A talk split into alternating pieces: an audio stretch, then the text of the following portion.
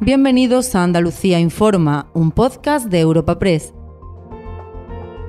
Hoy es 15 de diciembre y estas son algunas de las informaciones más destacadas en nuestra agencia. La Junta de Andalucía renovará para 2024 a los 7.000 sanitarios eventuales contratados durante la pandemia. Así lo ha anunciado la Consejería de Salud a dos semanas de la finalización de sus contratos que expiran el próximo 31 de diciembre. Estos profesionales de todas las categorías tendrán contrato por un nuevo año. La consejera Catalina García se marca como objetivo con esta medida conseguir que en 2024 ningún andaluz esté fuera de los decretos de garantía en plena polémica por las listas de espera, que superan más de un millón de andaluces pendientes de pruebas diagnósticas o intervenciones quirúrgicas. Los sindicatos saludan la renovación de estos contratos, pero piden la estabilidad definitiva de los eventuales sanitarios. Lo explican Luis González de Comisiones Obreras y Antonio Macías de UGT. Esos contratos llevan ya más de tres años renovándose una y otra vez y por lo tanto deben ser plantilla. Y lo que tiene que hacer el SAS es convertir esas 12.000 plazas o las que sean en plantilla a lo largo del año 2024. Seguimos siendo bastante críticos con la falta de datos concretos de cuántos son, dónde están y de qué categorías profesionales estamos, estamos hablando. Está muy bien el apostar por la consolidación de, de plantilla, pero hay que ser transparente y hasta ahora la Consejería de Salud no lo está haciendo en este tema. Nueve meses sin agua potable del grifo cumplen ya 80.000 habitantes del norte de la provincia de Córdoba.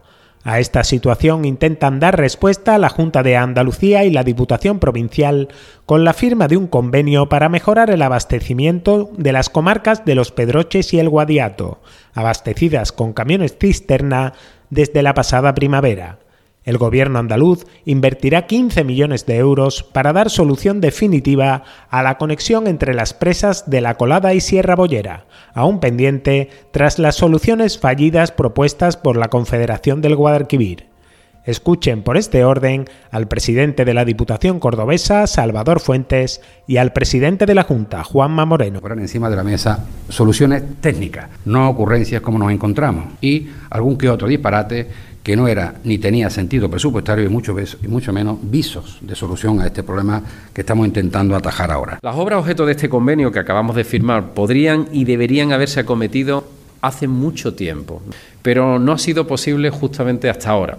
A partir de este momento, Junta de Andalucía y Diputación Provincial de Córdoba nos hemos dado toda la prisa posible para acelerar los trabajos e intentar solucionar los problemas de esos 80.000 vecinos.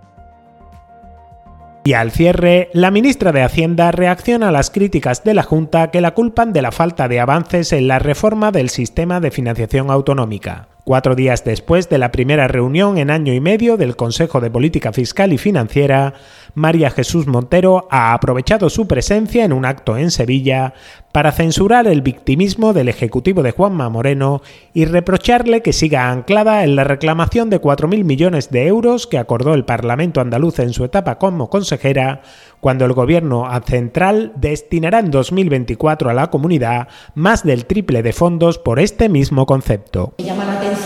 Que sigan hablando de 4.000 millones, señor San, señor Moreno Bonilla, entérese es que esas cantidades ya han sido superadas. No puede seguir anclado en una cifra que hay que actualizar, que lleva mucho tiempo encima de la mesa porque no han hecho nada desde entonces.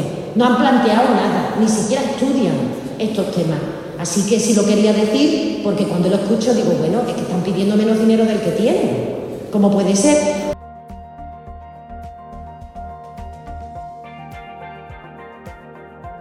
Recuerda que puedes encontrar estas y otras muchas noticias en la sección Andalucía en nuestra web europapress.es.